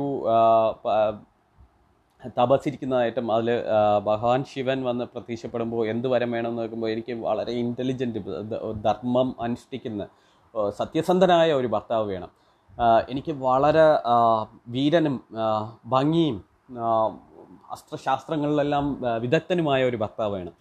എനിക്ക് വളരെ ബലശാലിയായ ആനയെപ്പോലും തൂക്കിയെടുക്കാൻ കഴിവുള്ള ശക്തനായ ഒരു ഭർത്താവ് വേണം. ഇങ്ങനെ പാഞ്ചാലി അഞ്ച് പേരെക്കുറിച്ചാണ് പറയുന്നത്. ഇതെല്ലാം പാഞ്ചാലി ഉദ്ദേശിക്കുന്നത് ഒരാളിലാണ്. പക്ഷേ അത് ചോദിച്ചപ്പോൾ എന്താ പറയുക ഞാൻ പറഞ്ഞില്ലേ വരങ്ങൾ പലപ്പോഴും നമ്മുടെ അത്യാഗ്രഹം കൊണ്ടോ എന്തുകൊണ്ടോ അത് പലപ്പോഴും നമുക്ക് ശാപമായി മാറാറുണ്ട്. സോ അങ്ങനെ അഞ്ച് ഭർത്താവ് വേണം ഭർത്താവ് വേണം ഭർത്താവ് വേണം എന്ന് ചോദിക്കുന്നത് കാരണം അഞ്ച് ഭർത്താവ് ഭഗവാൻ ശിവൻ ഓക്കെ പറഞ്ഞിട്ട് പോയാണ് വച്ചോ എന്ന് പറഞ്ഞിട്ട് പോവുകയാണ് അത് ആ ആ വരമാണ് പാഞ്ചാലിക്ക് ഇങ്ങനെ അഞ്ച് ഭർത്താവിനെ കിട്ടുന്നത്. അതിന് ഇനിയൊരു കാരണം കൂടിയുണ്ട്. സോ അത് കഴിഞ്ഞിട്ട് ഭഗവാൻ തന്നെ തിരിച്ചു വരും. പാഞ്ചാലി അയ്യോ ഞാൻ തെറ്റിക്കാണല്ലോ കേട്ടത് ശിവനെ എന്ന് പറഞ്ഞ് വിളിക്കുമ്പോൾ തിരിച്ചു വരും. സോ ഭഗവാൻ പറയും. ഓക്കെ. നീ ഒന്നുകൊണ്ടും പേടിക്കണ്ട. നിൻ ഓരോ വർഷം നീ ഓരോ ഭർത്താക്കന്മാരെ കൂടെ ഇരുന്നിട്ട് ഓരോ ഭർത്താവിന്റെ കൂടെ ഇരുന്നിട്ട് വർഷാവസാനം നീ അഗ്നിയിൽ കുളിച്ച് നിനക്ക് വീണ്ടും നിന്റെ വിർജിനിറ്റി തിരിച്ചെടുക്കാം എന്ന് ഒരു എന്നൊരു വരവും കൂടി ഭഗവാൻ പരമേശ്വരൻ കൊടുക്കുകയാണ്. സോ അങ്ങനെ ഓക്കെ അങ്ങനെയെങ്കിൽ അങ്ങനെ എന്നുള്ള മട്ടിൽ നമ്മൾ ദ്രൗപദി ഓക്കെ പറയുന്നു. അത് കഴിഞ്ഞ് നമ്മൾ ദ്രൗപദി ഇങ്ങനെ യാഗത്തിലൂടി ജനനം എടുക്കുകയാണ് ജനനം എടുത്ത് അർജുനനെ കല്യാണം കഴിക്കുന്നു. അർജുനനെ കല്യാണം കഴിച്ച് അർജുനൻ അമ്മയായ കുന്തിദേവിക്ക് പ- പരിചയപ്പെടുത്തുന്നു. ഞാനിങ്ങനെ വിൻ ചെയ്തു സ്വയംവരത്തിൽ വിൻ ചെയ്തു. വിൻ ചെയ്ത് ഞാൻ ദ്രൗപതിയെ കല്യാണം കഴിച്ച് കൊണ്ടുവന്നതാണ് എന്ന്. സോ നമ്മുടെ ദ്രുപട മഹാരാജാവിന് സ്വന്തം രാജ്യം തിരിച്ചു കിട്ടിയതുപോലെ കാരണം മരുമകനായി അർജുനൻ. സോ അർജുനൻ കൈപ്പറ്റിയ ആ രാജ്യം ദ്രോണാചാര്യരെ റിവെഞ്ച് എടുത്തതും എല്ലാം ആസ് എ കിങ് ദ്രുപട മഹാരാജാവ് ജയിച്ചു വീണ്ടും. ധ്രുവ ദ്രുപട മഹാരാജാവിന്റെ നയതന്ത്രം ജയിച്ചു. സോ അർജുനൻ ഇങ്ങനെ കല്യാണം കഴിച്ച് കൊണ്ടുവരുമ്പോൾ പാഞ്ചാലിയെ എന്താ പറയുക കുന്തിദേവി പറയാണ് ദ്രൗപദിയെ കണ്ടിട്ട് ഇവളെ നിങ്ങൾ അഞ്ച് സഹോദരന്മാരും അഞ്ച് സഹോദരന്മാരും പങ്കിട്ടെടുത്തോളണം. അല്ലെങ്കിൽ അഞ്ച് സഹോദരന്മാർക്ക് ഈക്വലി ഇവളെ ഭാര്യയാണ് എന്നുള്ള കാര്യം പറയണം. ഇത് കേട്ട് ആദ്യം ദ്രൗപദി ഒന്ന് ഷോക്ക് ആവുകയും ഇഷ്ടപ്പെടുന്നില്ലെങ്കിലും വേറെ വഴി ഇല്ല എന്നുള്ള മട്ടിൽ അതിന് ഓക്കെ പറയാണ്. ഓക്കെ പറയുന്നു. ഇവർക്ക് അഞ്ച് പേർക്കും വേറെ സ്വന്തമായിട്ട് വേറെ ഭാര്യമാരുണ്ടെങ്കിലും അവർക്ക് ഇൻഡിവിജ്വലായിട്ട് പ്രൈവറ്റായിട്ട് അവർക്ക് വേറൊരു ലൈഫ് ഉണ്ടെങ്കിലും. ദ്രൗപദി അഞ്ച് പേർക്കും കോമൺ ആണ്. ആൻഡ് ദ്രൗപദിക്ക് അഞ്ച് പേരിലും ഓരോ മക്കളും ഉണ്ടായി. ആൻഡ് ഉപപാണ്ഡവാസ് എന്ന് അവർ പിന്നീട് അറിയപ്പെടുമെന്ന ഒരു ഇതുണ്ടായി. സോ അങ്ങനെ ഇരിക്കെ. നമ്മൾ വീണ്ടും കർണനിലോട്ട് വരാം. അങ്ങനെ ഇരിക്കുകയാണ് നമ്മുടെ ശകുനി വളരെ പ്ലാൻ ചെയ്ത് അവിടെ പകിട കളിക്കാൻ അവരെ ചീട്ട് കളി എന്ന് വേണമെങ്കിൽ പറയാം. ഈ മഹാസദസ്സിൽ രാജകൊട്ടാരത്തിൽ മഹാസദസ്സിൽ ഭീഷ്മരും ധൃതരാഷ്ട്രവും ദ്രോണരും എല്ലാവരും ഇരിക്കെ. എല്ലാ പണ്ഡിതന്മാരും മന്ത്ര മന്ത്രിശ്രേഷ്ഠന്മാരും എല്ലാവരും ഇരിക്കെ. നമ്മുടെ ദുര്യോധനൻ യുധിഷ്ഠരെ അതായത് ധർമ്മപുത്രരെ വെല്ലുവിളിച്ച് പകിട കളിക്കാൻ ഒരു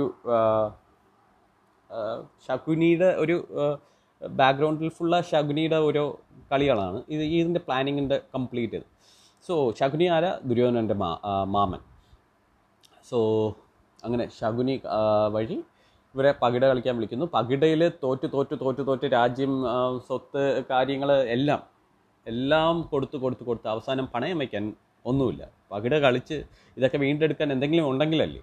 സോ അവസാനമായിട്ട് ദുര്യോധനൻ കളിയായിട്ട് അങ്ങ് പറയാണ്. നിങ്ങൾക്ക് അഞ്ച് പേർക്കും കോമൺ ആയിട്ട് ഉള്ള നമ്മുടെ പാഞ്ചാലിയെ വിളിച്ചൂടെ വച്ചൂടെ പണയം വച്ചൂടെ പാഞ്ചാലിയെ വെച്ച് കളിക്കുക ഈ കളി കണ്ടുകൊണ്ടിരിക്കുന്ന കർണൻ ഇതിന്റെ പോക്ക് ശരിയല്ല. നമ്മളെ പെണ്ണിനെ ആണ് കൂട്ടുകാരൻ ഇതിനോട്ട് വലിച്ചിഴക്കുന്നത് എന്ന് മനസ്സിലാക്കിയ കർണൻ അവിടെ ഇനി പതുക്കെ എണീറ്റ് പോവുകയാണ്. ആ സദസ്സിനെ എണീറ്റ് പോവുകയാണ്. കാരണം ഇനി ഇത് ഇഷ്ടപ്പെടുന്നില്ല. ആ മനസ്സൊന്ന് നമുക്ക് മനസ്സിലാക്കാവുന്നതേ ഉള്ളൂ അപ്പോൾ കാരണം നേരെ പാഞ്ചാലിയുടെ അടുത്ത് പോകുന്നു. എന്തു വന്നാലും അവിടെ നിങ്ങൾ വരരുത്. ആ സദസ്സ് നിങ്ങളെ വിളിക്കാൻ ഇപ്പോൾ ആൾ വരും. പക്ഷേ അവിടെ നിങ്ങൾ വരരുത്. നിങ്ങൾ എന്തെങ്കിലും പറഞ്ഞ് അവോയ്ഡ് ചെയ്യണം. അവിടെ നിങ്ങൾ വന്നാൽ നിങ്ങളുടെ മാനത്തിന് അവർ വില പറയും. കർണൻ അങ്ങനെ അപേക്ഷിച്ച് പറയാണ്. പാഞ്ചാലി ഒരുപാട് അധിക്ഷേപിച്ച ആളാണ് കർണൻ. എന്നിട്ടും കർണനെ മനസ്സ് കേൾക്കുന്നില്ല. കർണൻ വന്ന് പറയുന്നു. സ്വന്തം അവിടെ കൂട്ടുകാരനെ ഓൺ ദ സ്പോട്ട് എല്ലാവരുടെ മുന്നിൽ വെച്ച് എതിർക്കാനും പറ്റുന്നില്ല. എതിർക്ക എതിർക്കുന്ന എതിർക്കുന്ന ആളുമല്ല കർണൻ. ദുര്യോധനനെ സോ പാഞ്ചാലിയോട് നിന്ന് അപേക്ഷിക്കാമല്ലോ അതാണ് കർണൻ ചെയ്തത്. അപ്പോൾ അതും കേട്ട ഭാവം പോലും കാണിക്കാതെ. ആൾ വരുന്നു വിളിക്കാൻ. ആ വന്ന ആളുടെ പിന്നാലെ കർണനെ നോക്കി നിൽക്കേ പാഞ്ചാലി പോകുന്നു. തിരിച്ച് കർണൻ വീണ്ടും സഭയിൽ വരെയാണ്. അവിടെ എന്താ നടക്കുന്നതെന്ന് കാണാൻ വേണ്ടിയിട്ട് കർണൻ വരുമ്പോൾ പാഞ്ചാലി അവരെ ആ, വസ്ത്രാക്ഷേപം തുടങ്ങി. വസ്ത്രാഭിഷേകം സോറി ഈ സാരി വലിച്ചിരിക്കുന്ന ഒരു സംഭവം ഉണ്ടല്ലോ. അത് ഒരു പാഞ്ചാലി വെച്ച് പണയം വെച്ച് കളിക്കാൻ തുടങ്ങുന്നു കളിയിൽ വീണ്ടും ധർമ്മപുത്ര പാണ്ഡവ സൈഡ് തോക്കുന്നു. തോക്കുമ്പോൾ പാഞ്ചാലി സ്വന്തമായി. സോ പാഞ്ചാലി സ്വന്തമാകുമ്പോൾ കൗരവർ വന്ന് പാഞ്ചാലി എന്ത് വേണമെങ്കിലും ചെയ്യാം. അങ്ങനെ വരുമ്പോൾ പാഞ്ചാലി കരഞ്ഞും കൊണ്ട് സദസ്സിലെ ഓരോ ശ്രേഷ്ഠന്മാർ കാലി പിടിച്ച് കരയാണ്. എന്നെ രക്ഷിക്കണേ എന്നെ രക്ഷിക്കണേ എന്നെ രക്ഷിക്കണം. ഭീഷ്മർ ധൃതരാഷ്ട്ര രാജാവാണ് ഇരിക്കുന്നത്. മഹാരാജാവാണ് ചക്രവർത്തിയാണ് ധൃതരാഷ്ട്ര. സോ എന്നിട്ടും ചക്രവർത്തിയുടെ കാലിൽ പിടിക്കുന്നു ഭീഷ്മരെ കാലിൽ പിടിക്കുന്നു. ഇവരെല്ലാം എന്താ ശ്രേഷ്ഠന്മാരൊന്നല്ല അതിലും മേലെയാണ്. അവർ ഭയങ്കര സംഭവങ്ങളായിട്ടുള്ള ആൾക്കാരായിട്ടാണ് അവരുടെ ഹിസ്റ്ററി എടുത്ത് നോക്കുമ്പോൾ നമുക്ക് മനസ്സിലാവുന്നത്. എന്നാൽ ആരും മിണ്ടുന്നില്ല. കാരണം അവർക്ക് ഒരു ഈ ഈ പറയുന്ന റോയൽ റൂൾസ് കുറേ ഉണ്ട് സോ സ്വന്തം ഇവരെ അഗ്രി ചെയ്ത് കളിക്കുകയാണ്. അഗ്രി ചെയ്ത് കളിക്കുമ്പോൾ അവർ എന്ത് പണയം വെച്ചു? ആ പണയം വസ്തു അതിപ്പോൾ എന്തായാലും ശരി. ജീവനുള്ളതായാലും ഇല്ലാത്തതായാലും. മറ്റേ ആൾക്ക് സ്വന്തം ആയി കഴിഞ്ഞു ഇനിയിപ്പോൾ അതിലൊന്നും ചെയ്യാൻ പറ്റത്തില്ല. അങ്ങനത്തെ ലെവലിൽ സോ അവർക്ക് അവരെ ഈ പാഞ്ചാലിയെ അവിടെ ദ്രൗപതിയെ എന്ത് വേണമെങ്കിലും ചെയ്യാം. അങ്ങനത്തെ ഈ ഇത്രയും സദസ്സിന്റെ മുമ്പിൽ വെച്ച് അവരുടെ ദ്രൗപദിയെ എന്താ പറയുക നശിപ്പിക്കാനോ എന്ത് വേണമെങ്കിലും ചെയ്യും. സോ അങ്ങനത്തെ ഒരു അവസ്ഥയിൽ പാഞ്ചാലി വളരെ ദയനീയമായിട്ട് നിൽക്കുമ്പോൾ കർണൻ വളരെ ദേഷ്യവും സങ്കടവും എന്താ ചെയ്യാന്ന് അറിയാൻ പാടില്ല ദുശാസനൻ അതായത് ദുര്യോധനന്റെ അനിയനാണ്. പാഞ്ചാലിയുടെ സാരിയുടെ തുമ്പിൽ പിടിച്ചോണ്ട് നിൽക്കുകയാണ് സോ എല്ലാവരുടെയും കാലിൽ വിഴുന്ന് കരയുന്ന പാഞ്ചാലി അല്ലെങ്കിൽ ദ്രൗപദി ഒരിക്കലും കർണൻ എന്നെ ഒന്ന് എന്റെ മുഖത്തൊന്ന് നോക്ക് നീ ഒന്ന് കരഞ്ഞുകൊണ്ടൊന്ന് നോക്ക്. അത് മതി എനിക്ക്. ഞാൻ നിന്നെ രക്ഷിക്കാം എന്ന് മട്ടിൽ വാളിൽ വാളിന്റെ പിടിയിൽ അതായത് ഈ ഉറയിലിട്ടിരിക്കുന്ന വാളിന്റെ പിടിയിൽ ഇങ്ങനെ കൈ വെച്ചും കൊണ്ട് അങ്ങ് കാത്തിരിക്കുകയാണ്. എന്നെ വിളിക്കുക എന്നെ വിളിക്കുക എന്നെ വിളിക്കുന്നു പറഞ്ഞു. പക്ഷേ അപ്പോഴും പാഞ്ചാലി വിളിക്കുന്നില്ല. നമ്മൾ ദ്രൗപദി ആരാ? കർണൻ സൂതപുത്രൻ ഒരു സൂതപുത്രന്റെ അടുത്ത് പോയി സഹായം കേൾക്കാമോ എന്ന മട്ടിൽ എന്തോ ഒരു മട്ടിൽ ദ്രൗപദി വിളിക്കുന്നില്ല ദ്രൗപദി കേൾക്കുന്നില്ല മുഖത്ത് പോലും നോക്കുന്നില്ല കർണന്റെ മുഖത്ത് പോലും നോക്കുന്നില്ല. സോ അങ്ങനെ കർണൻ ആകെപ്പാടെ വിഷമിച്ച് അയ്യോ ഈ ഒരു അവസ്ഥ ഇത്രയ്ക്ക് ഞാൻ എന്ത് എന്ത് തെറ്റാ ചെയ്തത്? ഞാനൊരു സൂതപുത്രനായതുകൊണ്ട് ഇവക്ക് അവളുടെ മാനം രക്ഷിക്കാൻ പോലും അവൾ എന്റെ സഹായം കേൾക്കുന്നില്ലല്ലോ എന്നൊക്കെ ഉള്ള ഒരു ചോദ്യക്കുറിയും ചോദ്യചിഹ്നവുമായി വളരെ വിഷമിച്ച് കർണൻ പൊട്ടിത്തെറിക്കുന്നു. ദുര്യോധനൻ അറിയാം കർണന് ഇത് ഇഷ്ടപ്പെടത്തില്ല എന്നുള്ള കാര്യം. ദുര്യോധനൻ കർണനെ അതായത് ഒരു വശത്ത് അനുജൻ സാരിയുടെ തുമ്പിൽ പിടിച്ച് നിൽക്കുകയാണ്. മറുവശത്ത് കർണൻ വാൾ കൈവച്ചിട്ട് നിൽക്കുകയാണ്. ഇത് രണ്ടും കാണുന്ന ദുര്യോധനൻ ചെറിയൊരു സ്മൈലോട് കൂടി ദ്രൗപതിയെ അധിക്ഷേപിക്കുന്നതിൽ അങ്ങറ്റം നിന്റെ അപ്പോഴേ അപ്പോഴും ദുര്യോധനൻ. കർണന് വേണ്ടിയിട്ടും ഒരു ഡയലോഗ് കൂടി അവിടെ പറയുന്നു. നിന്റെ ഭർത്താക്കന്മാരിൽ ആരെങ്കിലും വീരന്മാരുണ്ടെങ്കിൽ ഇപ്പം രക്ഷിക്കാൻ പറ എന്നുള്ള ഇതൊക്കെ പറയാണ്. സോ അവർക്കെല്ലാം ആ ഓരോരു ഭാര്യമാരുണ്ട്. എന്നാൽ നീ ഒരു കോമൺ വസ്തുവാണ്. അതും ദുര്യോധനൻ അവിടെ തെളിയിക്കുകയാണ്. ദുര്യോധനന് ദ്രൗപതിയുടെ അടുത്തുള്ള ദേഷ്യം. സ്വന്തം തന്റെ കൂട്ടുകാരനെ റിജക്റ്റ് ചെയ്ത് ആ ദേഷ്യമാണ്. ആ പക ദുര്യോധനൻ ഓൾവേസ് വില്ലനാണല്ലോ വില്ലൻ പക മനസ്സിൽ വച്ചിരുന്നാൽ ഇങ്ങനെയൊക്കെ സംഭവിക്കുക സോ ആ പകയാണ് ദുര്യോധനൻ അവിടെ കാണിച്ചത്. കർണന് വേണ്ടിയിട്ടുള്ള പകയാണ്. പക്ഷേ എന്നാലും കർണൻ അത് ഇഷ്ടപ്പെടില്ല എന്നുള്ള കാര്യം ദുര്യോധനൻ നന്നായിട്ട് അറിയാം സോ അനുജനെ വല്ലതും ചെയ്യൂ എന്നുള്ളത് ദുര്യോധന ആ കാര്യവും കർണനെക്കുറിച്ചും അറിയാം. അതും പറയുന്നുണ്ട് ദുര്യോധനൻ. സോ അങ്ങനെ കർണനെ വിളിക്കുന്നില്ല. കർണൻ പൊട്ടിത്തെറിക്കുകയാണ്. പൊട്ടിത്തെറിക്കുമ്പോൾ കർണൻ പറയുന്നത് ഇവളൊരു തെരുവ് ആ, നേരത്തെ ദ്രൗപദി കർണനെ കുറിച്ച് പറഞ്ഞ അതേ വേർഡ് കർണൻ ഇവിടെ വെച്ച് പറയാണ്. തെരുവ് തന്നെയാണ്. ഒരു പ്രോസ്റ്റിറ്റ്യൂട്ടാണ്. ഒരു തെരുവ് നായ പത്ത് തെരുവിൽ കൂടെ പോകുന്ന ആ നായകക്ക് വച്ചു കൊടുക്കും പോലെ അല്ലെങ്കിൽ അത്രയ്ക്ക് മോശമായ ഒരു സ്ത്രീയാണ് ഒരു പ്രോസ്റ്റിറ്റ്യൂട്ടാണ് ഒരു വേശ്യയാണ്. ഇങ്ങനെ പലതും വിളിച്ച് പറയണം. അത്രയ്ക്ക് വായി കൊള്ളാൻ പറ പറയാൻ പാടില്ലാത്ത അത്രയ്ക്ക് നികൃഷ്ടമായ വാക്കുകളെല്ലാം കർണൻ ദ്രൗപതിയുടെ മേൽ പറയാണ്. അത്രയ്ക്ക് ദേഷ്യത്തിന്റെ പുറത്തും സങ്കടത്തിന്റെ പുറത്തും ഒക്കെയാണ് കർണൻ പറയുന്നത്. പക്ഷേ അതിന് മറ്റൊരു ഉദ്ദേശം കൂടി ഉണ്ടായിരുന്നു. കാരണം ഈ റോയൽ റൂൾസ് എന്നൊക്കെ ഞാൻ നേരത്തെ പറഞ്ഞില്ലേ ഈ റോയൽ റൂൾസിൽ മറ്റൊരു റൂൾസും കൂടി ഉണ്ടായിരുന്നു. അതായത് ഒരു വേശ്യയെ ഒരിക്കലും ഒരു ക്ഷത്രിയൻ തൊടത്തില്ല. സോ ഇവളൊരു വേശ്യയാണെന്ന് കർണൻ വിളിച്ച് പറയുമ്പോൾ എല്ലാവരും സ്തംഭിച്ച് നിന്ന് കേൾക്കുകയാണ്. സോ അതിനുശേഷം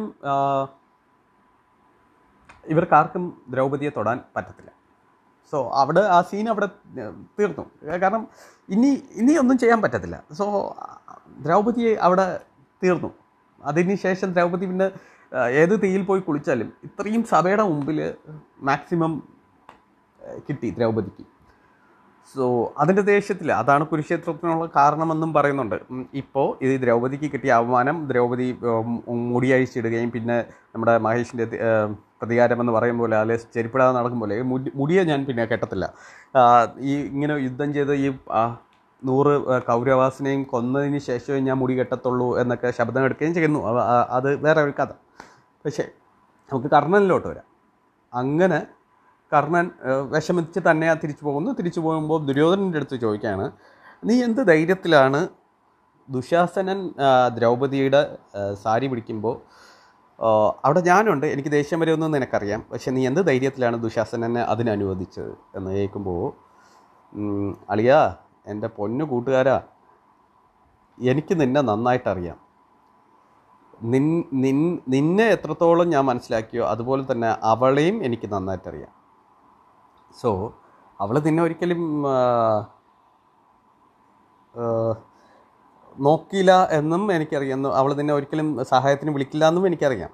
പിന്നെ നീ എന്തിനാണ് അവളെ തെരുവ് നായ വേശ്യ എന്ന് വിളിച്ചതും എന്ന് എനിക്കറിയാം. കാരണം നീ അങ്ങനെ വിളിച്ചതുകൊണ്ടല്ലേ ഞങ്ങൾക്ക് അവിടെ അടുത്തൊരു സീൻ വരാതെ ഇരുന്നത് സോ അത് ഏത് ലെവലിലാണ് പോണതെന്ന് കംപ്ലീറ്റ് ആയിട്ട് എനിക്ക് മനസ്സിലായത് കൊണ്ടാണ് ഞാനത് ചിരിച്ചും കൊണ്ടെടുത്തത് എനിക്കറിയാം എന്റെ സഹോദരൻ എന്തെങ്കിലും അടുത്ത ഒരു സ്റ്റെപ്പ് കൂടുതൽ എടുത്ത് വയ്ക്കുകയാണെങ്കിൽ അവന്റെ തല കഴുത്തിന് മുകളിൽ ഉണ്ടാവില്ല എന്ന് എനിക്കറിയാം. പക്ഷേ അത് അങ്ങനെ പോവത്തില്ല എന്നുള്ള പൂർണ വിശ്വാസത്തോടു കൂടിയാണ് ഈ കളി ഞാൻ തുടങ്ങിയത് എന്ന് പറഞ്ഞ് ഇവർ തോളിൽ കൈയിട്ട് വീണ്ടും അവരൊന്നായി അവർ അവരുടെ ദൈനംദിനം അല്ലെങ്കിൽ അവരുടെ ബന്ധം അങ്ങനെ കണ്ടിന്യൂ ആവുകയാണ്. ഇനി ദ്രൗപതിയുടെ പാർട്ടിലോട്ട് വരാം. കർണനെ ആദ്യം കാണുന്നു സ്വയംവരത്തിന്റെ അന്ന്. കർണനെ ദ്രൗപതിക്ക് കൊട്ടാരത്തിന്റെ മുകളിൽ ഏതൊരു ജനലോ വഴി കാണുമ്പോൾ തന്നെ വല്ലാതെ അങ്ങ് ഇഷ്ടപ്പെടുകയാണ്. ഇതാരാണ് എന്താണ് എന്നൊക്കെ അന്വേഷിക്കുന്നു. കർണന്റെ ജാതി മതം എല്ലാം അറിയുന്നു. അപ്പോഴും കർണനെ ഇഷ്ടമാണ്. കർണനെ തന്നെ കല്യാണം കഴിച്ച കർണനെ തന്നെ കർണനെ കിട്ടണേ എന്ന് പ്രാർത്ഥിക്കുകയാണ്. അപ്പോൾ അത് എന്തുകൊണ്ടാണ് പിന്നെ കർണനെ ചീത്ത വിളിച്ച് പറഞ്ഞയച്ചത്? ഈ സ്വയംവരത്തിന് പങ്കെടുക്കാൻ പോലും വിടാതെ എന്തുകൊണ്ടാണ് പറഞ്ഞയച്ചത്? അതിന് കാരണം അതിന് പിന്നിൽ നമ്മുടെ ഭഗവാൻ ശ്രീകൃഷ്ണൻ. അറിയാം കർണനെ കല്യാണം കഴിച്ചാൽ അതിന് അതിനുശേഷം ഉണ്ടാവേണ്ട ഈ കഥകളൊന്നും ഉണ്ടാവത്തില്ല. ആ, പകരം കളി മാറും. ഈ ദ്രുപട മഹാരാജാവ് അർജുനനെ കല്യാണം കഴിപ്പിക്കുന്നതിൽ നിന്ന് ആ ദേശം തിരിച്ചു പിടിക്കാൻ. സോ അതും നടക്കാതെ പോകും. സോ അങ്ങനെ ദ്രൗപതിയുടെ കസിനായ കൃഷ്ണൻ ദ്രൗപതിയോട് പറയാണ് നിനക്കൊരു സൂതപുത്രനെ കല്യാണം കഴിച്ചാൽ നീ സൂതപുത്രൻ അവനുമായിട്ട് അങ്ങനെ ഹാപ്പി ആയിട്ട് സന്തോഷമായിട്ട് ജീവിക്കുമായിരിക്കാം. പക്ഷേ നീ നിന്റെ നിന്നെ വളർത്തി എല്ലാം പഠിപ്പിച്ചു തന്ന നിന്റെ അച്ഛനെക്കുറിച്ച് ആലോചിച്ചു നിന്റെ കുടുംബത്തിനെ കുറിച്ച് ആലോചിച്ചു ആലോചിച്ചു. നമ്മൾ ഈ കൊട്ടാരത്തിനെയും ഈ നമ്മുടെ രാജ്യത്തിനെയും കുറിച്ച് ആലോചിച്ചു. സൂതപുത്രനെ കല്യാണം കഴിച്ച നിന്റെ അച്ഛന്റെ ആ പ്രതിജ്ഞ അല്ലെങ്കിൽ നിന്റെ അച്ഛന്റെ ആ ആഗ്രഹം സാധിക്കാൻ പറ്റുമോ അർജുനനെ കല്യാണം കഴിച്ചാൽ മാത്രമേ നിനക്ക് നീ വിചാരിച്ച ഇവർക്കെല്ലാവർക്കും സന്തോഷമാവും നിനക്കും സന്തോഷമാവും അർജുനൻ എന്താ കുറവ്? അർജുനൻ അഴകില്ലേ അല്ലെ സുന്ദരനല്ലേ? ക്ഷത്രിയനാണ്. ഈ പറയുന്ന കർണന് അല്ലെങ്കിൽ കർണന്റെ ഒപ്പം അല്ല കർണനെ കാട്ടിലും നിന്റെ അച്ഛനെ പോലും തോൽപ്പിച്ച ആളുമാണ്. സോ അർജുനനാണ് നിനക്ക് വേണ്ടത്. ഇങ്ങനെ ബ്രെയിൻ വാഷ് ചെയ്ത് ബ്രെയിൻ വാഷ് ചെയ്ത് ബ്രെയിൻ വാഷ് ചെയ്ത്. അവസാനം നോക്കുമ്പോൾ ഇൻ ദ്രൗപതിക്ക് ആലോചിക്കുമ്പോൾ തോന്നുകയാണ് ഈ ഒരു അഫെക്ഷൻ അതായത് ഞാൻ ഇപ്പം കണ്ട ഈ വ്യക്തിയെക്കാളും ഉം എ- എന്നെ ഇത്രയും കാലം വളർത്തിയ എന്റെ അച്ഛനല്ലേ എനിക്ക് വലുത്. എന്റെ ഈ രാജ്യമല്ലേ എനിക്ക് വലുത്. എനിക്ക് ഇവർക്ക് ക്ഷത്രിയ ഈ റോയൽ ഫാമിലിക്ക് രാജ്യം കഴിഞ്ഞിട്ടേ ഉള്ളൂ ബാക്കിയെല്ലാം. സോ രാജ്യമല്ലേ വലു വലുത്? ഇങ്ങനെ ആലോചിച്ചുകൊണ്ട് ദ്രൗപദി കർണനെ റിജക്റ്റ് ചെയ്യാൻ അതിനു വേണ്ടിയിട്ട് കൃഷ്ണൻ പറഞ്ഞു കൊടുത്ത ഡയലോഗിൽ അങ്ങനെ പറയുന്നതാണ് ആദ്യം കർണനെ കാണുമ്പോൾ ആ ചീത്ത വിളിക്കുള്ള കാരണം. അത് കഴിഞ്ഞ് വീണ്ടും ഈ ഈ പറയുന്ന ഈ അപ്പോൾ നമുക്ക് ആലോചിക്കാം. ഇത് ഇത് നേരത്തെ പറഞ്ഞ പോലെ ഈ പറയുന്ന ഈ ചൂതുകളി അല്ലെങ്കിൽ ഈ ചീട്ട് കളിക്കുന്ന സമയത്ത് എന്തുകൊണ്ട് കർണന്റെ സഹായം കേട്ടില്ല? കർണന്റെ സഹായം കേട്ടില്ല എന്നേ ഉള്ളൂ. പക്ഷേ കർണൻ സഹായിക്കും എന്നുള്ള ഒരു വിശ്വാസത്തിന്റെ പുറത്താണ് ദ്രൗപദി ധൈര്യമായിട്ട് കർണൻ ചെന്ന് പറയുമ്പോഴും ഇവനുണ്ടല്ലോ നമുക്ക്. അവിടെ വേറെ ആരും ഇല്ലെങ്കിലും ഇവനുണ്ടല്ലോ നമുക്ക്. എന്ന മട്ടിലാണ് ദ്രൗപദി അവിടെ പറഞ്ഞത്. വനവാസകാലത്ത് ദ്രൗപദി ഈ പാണ്ഡവരെല്ലാം ഇരുത്തിക്കൊണ്ട് അതായത് വനവാസ സമയത്ത് ഇവരെല്ലാവരും കൂടെ ഒരു സോമപാനം അങ്ങനെ എന്തോ ഒരു നമ്മുടെ കള്ള് അങ്ങനെ എന്തോ ഒരു സംഭവം കുടിക്കുകയാണ്. കുടിക്കുമ്പോൾ അത് എന്തോ ഒരു പഴം കഴിക്കുമ്പോൾ എല്ലാവരും കുറച്ച് ഇതാവുകയാണ് എന്താ പറയുക കിക്ക് കയറുകയാണ് തലയ്ക്ക് പിടിച്ചിട്ട് എല്ലാവരും അവ- അവരുടെ മനസ്സിൽ കിടക്കുന്ന സത്യങ്ങൾ ഒളിപ്പിച്ച് വെച്ചിരിക്കുന്ന സത്യങ്ങൾ പറയുന്നു.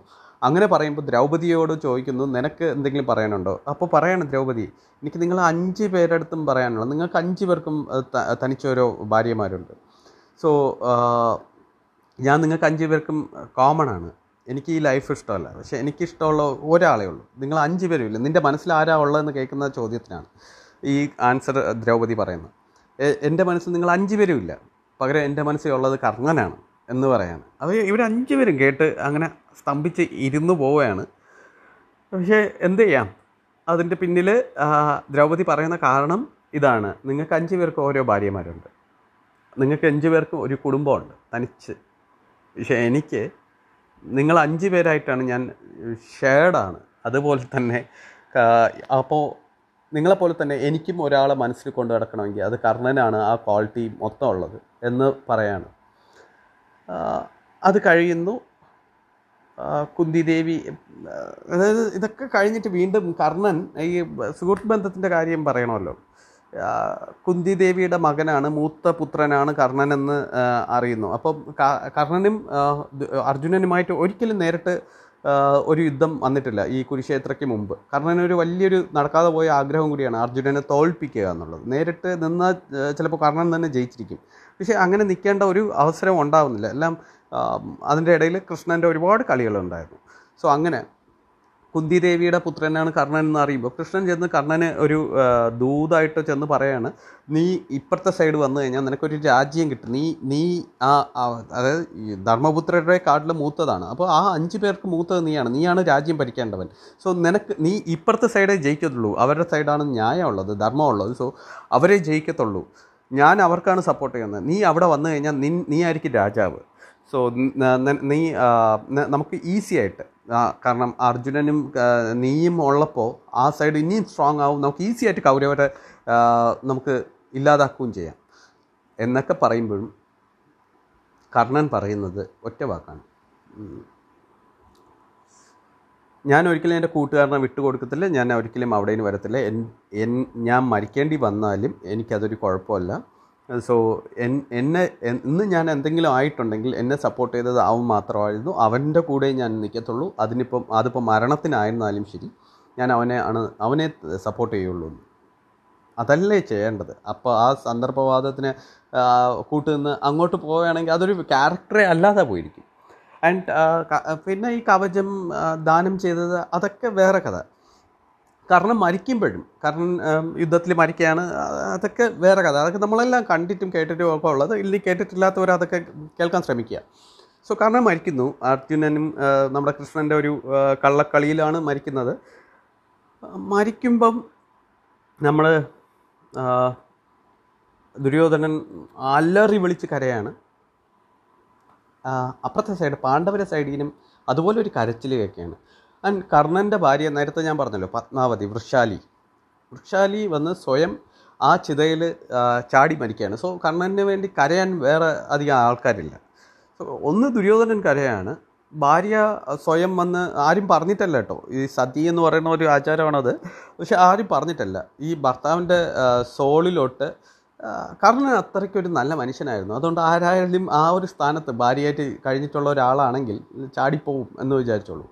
സോ ആ മനുഷ്യന് വേണ്ടിയിട്ട് അവർ സ്വയം അത് കഴിഞ്ഞ് അവർക്ക് ജീവിച്ചിരിക്കാൻ തോന്നത്തില്ല. അതായിരിക്കും സത്യം. സോ അവർ സ്വയം അതിലെടുത്ത് ആ ചിതയിൽ ചാടയാണ് ചാടി മരിക്കുന്നു. ആൻഡ് ഇത്രയ്ക്ക് ക്രൂര ക്രൂരത ആയിട്ടുള്ള ഒരു ജീവിതമാണ് കർണന് കിട്ടിയത്. അതും കൂടെ അറിയുമ്പോൾ ഭാര്യയുടെ സ്ഥാനത്ത് ഇങ്ങനെ ആരായാലും ചാടിപ്പോവും. ഈ ഈ ഈ ഒരു സറൗണ്ടിങ്ങിൽ അമ്മ എന്നും സഹോദരങ്ങളെന്നും പറഞ്ഞിരിക്കുന്ന ഈ അഞ്ച് പേരും ഇവരെ ഇവരുടെയൊക്കെ ഇനിയും നമ്മൾ ഫേസ് ചെയ്തുകൊണ്ട് എന്തിനായിരിക്കണം? എന്റെ ഭർത്താവിനെ കൊന്നവരെ ഫേസ് ചെയ്തുകൊണ്ട് ഞാൻ എന്തിനായിരിക്കുന്നത് എന്നൊക്കെ തോന്നിക്കാണും. അതുകൊണ്ടായിരിക്കാം. എന്തായാലും അവർ ചാടി. സോ ദുര്യോധനൻ ഒരു വശത്ത് കരയാണ് അപ്പുറത്തെ സൈഡിൽ നിന്ന് ഒരു കരച്ചു കേൾക്കുകയാണ്. ദുര്യോധനൻ നോക്കുമ്പോൾ ദുര്യോധൻ അതിശയിച്ചു പോവുകയാണ്. കാരണം അത് കരയുന്ന മറ്റാരുമല്ല അത് ദ്രൗപദിയാണ് ദ്രൗപദി അല്ലറി വിളിക്കരയാണ് പാണ്ഡവരും അത് കേട്ട് അതിശയിച്ചു പോകുന്നു. സോ ഇതാണ് ഈ കഥ.